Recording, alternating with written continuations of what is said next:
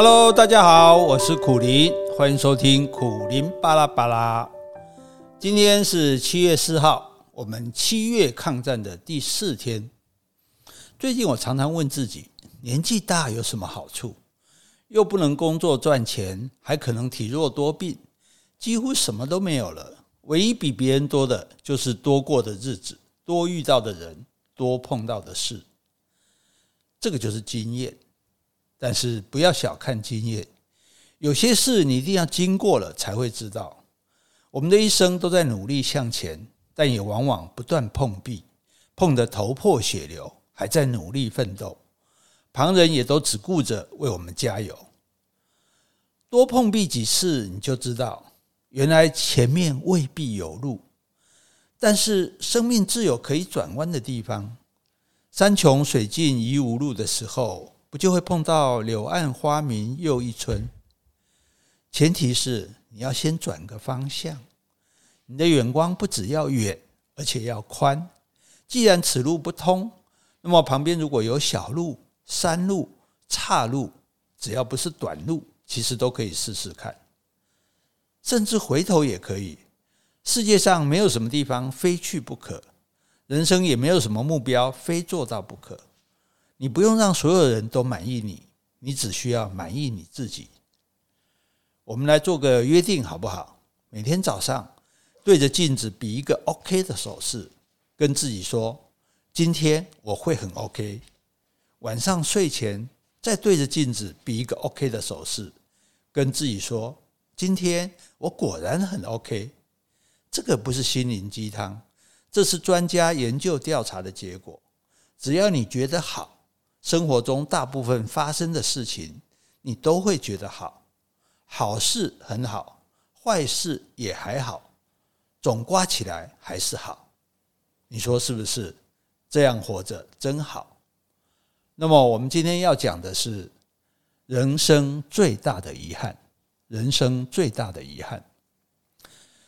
走过起起落落，风风雨雨，我的人生至今为止觉得尚称圆满。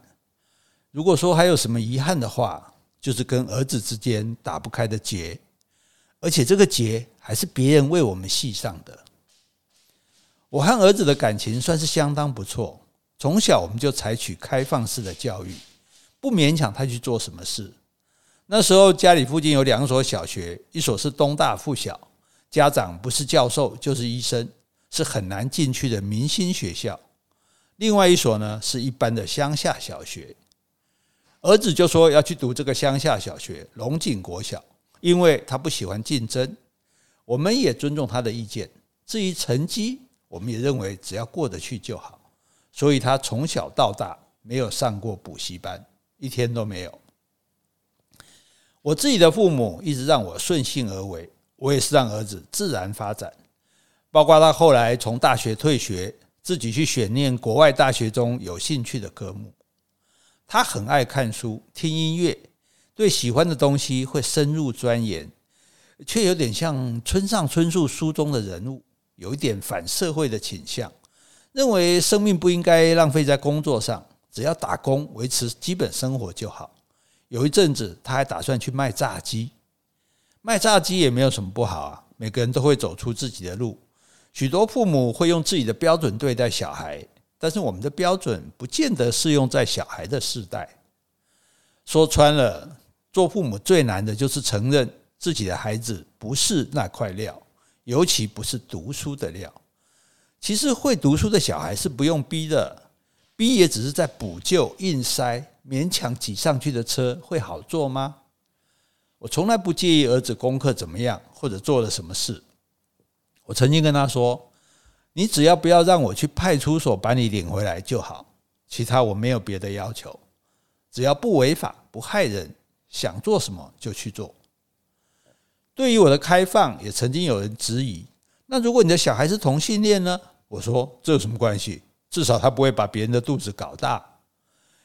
有一位名人曾经说：如果你要小孩走这条路，但小孩硬要走另一条路，即使你知道那条路是错的。你也要让他去走，让他自己发现错误，下一次他就会相信你的话了。我一直认为让孩子尝试失败不是一件坏事。像我儿子后来就去考公家机关，我问他说：“哎呀，你不是要去卖炸鸡吗？”儿子说：“我以前不懂事。”哎，你看，一个人知道此路不通的时候，自然就会去试别的路。这其实是人的本能。我们父子也很有话聊。从小我常跟他聊宇宙黑洞啊等等。国中的时候，他曾经讲追求女同学的事情啊，我们一起尬篮球，我还打不过他。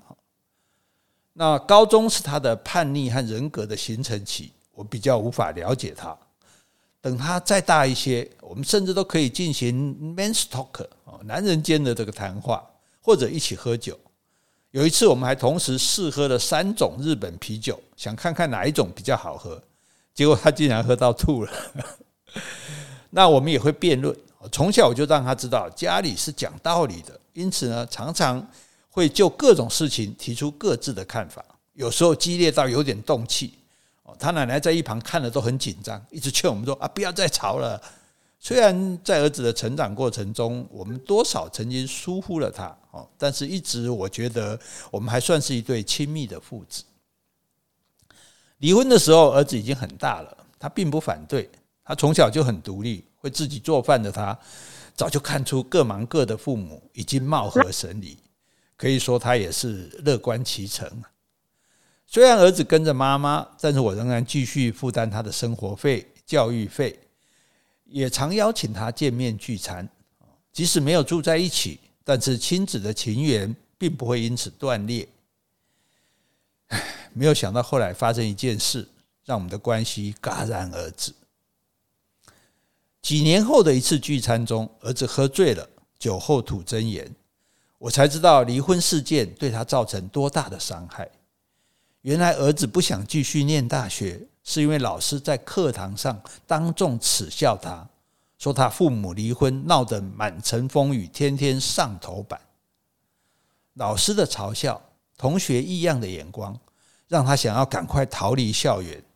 儿子觉得我让他很丢脸，引以为耻。当初我和前妻曾经协议离婚的事情不对外曝光，后来呢，事情却闹上了媒体。有朋友劝我对前妻提告，我起初坚持不要，因为不想让夫妻撕破脸的难堪对儿子再造成伤害。对不起，但是不管如何保持沉默，我也没有办法防止别人用这件事情来取笑儿子。看看你的爸妈闹多大的笑话，伤害已经造成，而且有一段时间了，只是我没有察觉，因为话讲开了。父子的关系变得很尴尬，慢慢的邀约聚餐，他也很少来了。但我还是试图修补关系。有一次跟儿子说：“你要不要看我最近写的书？现在的我和以前不一样了。”那时候因缘际会，开始重新写作，出版了苦苓和瓦信的《魔法森林》这些自然文学的书，很受到好评。结果儿子回了一句令我终身难忘的话，他说。我从来不看你的书，你的书一点价值都没有。当社会又重新接纳我的时候，儿子却一点机会也不给我。他不让工作地方的同事知道自己的父亲是谁，也不主动和我联络。有一次，因为打了很多次电话找不到人，我很担心的找到他住的地方，儿子只淡淡的回答说：“手机掉了。”后来在一次年节和奶奶的家族聚餐时，儿子说出他的心声：过年过节实在很没意义，平常互不相问，过年时候却硬把大家叫来，装着和乐的假象。当时我听了心里有气，说：“那你来干嘛？”他说：“我来白吃白喝啊。”儿子的回答很绝，也伤透了我的心。经过这些年，我很明白，人与人的关系无法强求，即使亲子之间也一样。既然不愿意和我有关系，也就不为难他了。虽然这会是心底一个很大的遗憾，但我学着去接受。也许哪一天，儿子忽然打电话来了，讲着讲着，以往父子之间的 men's talk 会逐渐回来，也说不定。我只能在心底这样期盼着。最后我要说的就是。太大的伤痕，即使痊愈，也一定会留下疤痕的。太大的伤痕，即使痊愈，也一定会留下疤痕的。好，接下来让我们来听一段音乐，短短的，希望你把它听完，因为后面还有几句话哦。